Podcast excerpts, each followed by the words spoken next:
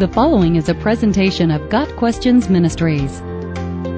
What are meritorious works in Catholicism? It's often said by evangelicals that the Catholic Church teaches salvation by works. Most Catholics would deny this strongly. If evangelicals are to interact with those in the Catholic Church and share the gospel with them, it's important to properly understand Catholic doctrine, including their view of meritorious works. In Catholic doctrine, there are two kinds of merit. The first is condign merit, that is, merit that carries with it an obligation. If condign merit is not recognized and rewarded, there is a violation of justice. For example, if you go to a restaurant and enjoy a good meal, you are obligated to pay for it. If it's a horrible meal, you may be justified in refusing to pay, but if it's a great meal, justice requires you to pay. Congruous merit is that which carries no obligation, but is fitting or appropriate to recognize and reward. For example, if the waiter at the restaurant gives you great service, it's fitting for you to leave a good tip. However, even if you leave no tip at all, you've not violated justice, though the waiter might disagree. Any tip you leave is at your discretion. If a waiter gives good service, it's certainly fitting, or congruous, that you leave a good tip. And if he gives bad service, it's appropriate to leave a small tip or no tip at all.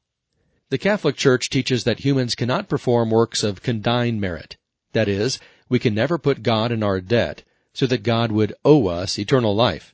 However, according to Catholic doctrine, we can perform works of congruous merit. That is, we can do good works appropriate for God to reward. Penance is one of the works of congruous merit that will make up for sinful actions. But anything that would be considered a good work may have this kind of merit. According to Catholic teaching, the sacrament of baptism removes original sin and returns one to a state of innocence, enabling him to perform works of congruous merit. Without these works of congruous merit, it would be incongruous or inappropriate for God to allow entrance into heaven. If a person dies in a state of grace, that is, in a proper relationship with the Catholic Church, having been baptized and not having committed any mortal sin, a sin that destroys the state of grace, but does not have enough works of congruous merit to cover his sins, to make it appropriate for God to allow him into the glories of heaven, then that person must suffer in purgatory until he has paid the temporal penalties for his sins. Most Catholics would be quick to emphasize that this whole arrangement is one of grace. God did not have to send his Son to die on the cross so that we could have original sin removed, allowing us to perform works of congruous merit. Likewise, they would emphasize that we can never truly earn salvation in that God is never in our debt. We are like the waiter who is given good service, but knows he's not legally owed a tip. The tip is at the discretion of the customer. A tip is also called a gratuity from the Latin word gratis, which means favor or free, implying a lack of obligation. But God has promised that he will leave big tips any time he gets good service. God owes a reward for congruous merit because he has promised to reward it, not because it is owed in any absolute sense.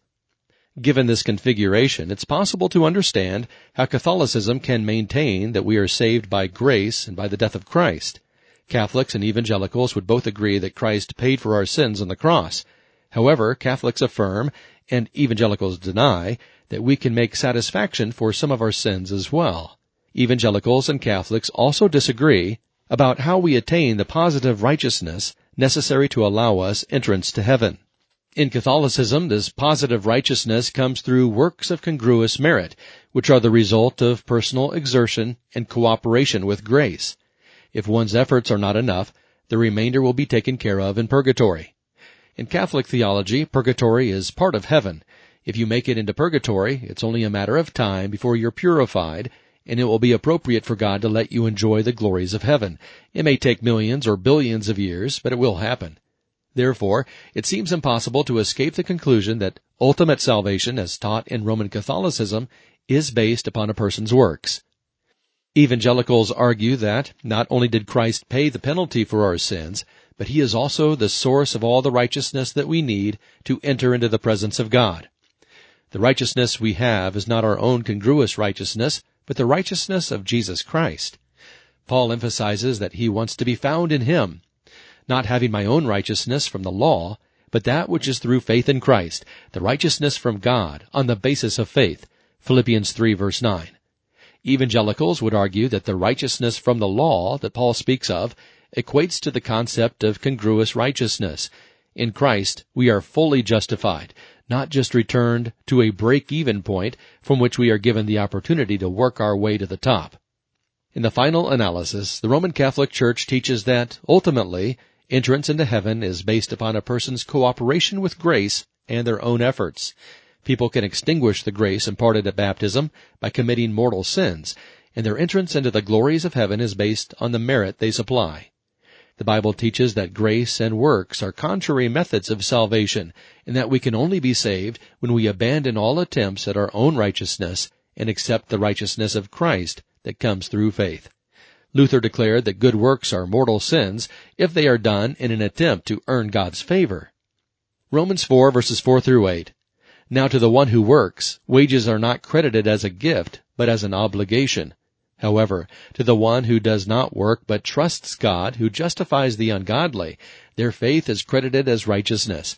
David says the same thing when he speaks of the blessedness of the one to whom God credits righteousness apart from works. Blessed are those whose transgressions are forgiven, whose sins are covered. Blessed is the one whose sin the Lord will never count against them. In this passage, not only are sins freely forgiven, but righteousness is bestowed solely on the basis of faith. According to the New Testament gospel, forgiveness of sins and positive righteousness are provided by Christ and granted to the believer as a gift. Regardless of the intricacies of official Catholic doctrine, there are far too many Catholics, as well as Protestants, if we're honest about it, who operate under the assumption that if they're good enough or try hard enough, God will accept them. Ultimately, this belief removes Christ as Savior in favor of the individual attempting to save himself. Got Questions Ministry seeks to glorify the Lord Jesus Christ by providing biblical answers to today's questions. Online at GotQuestions.org.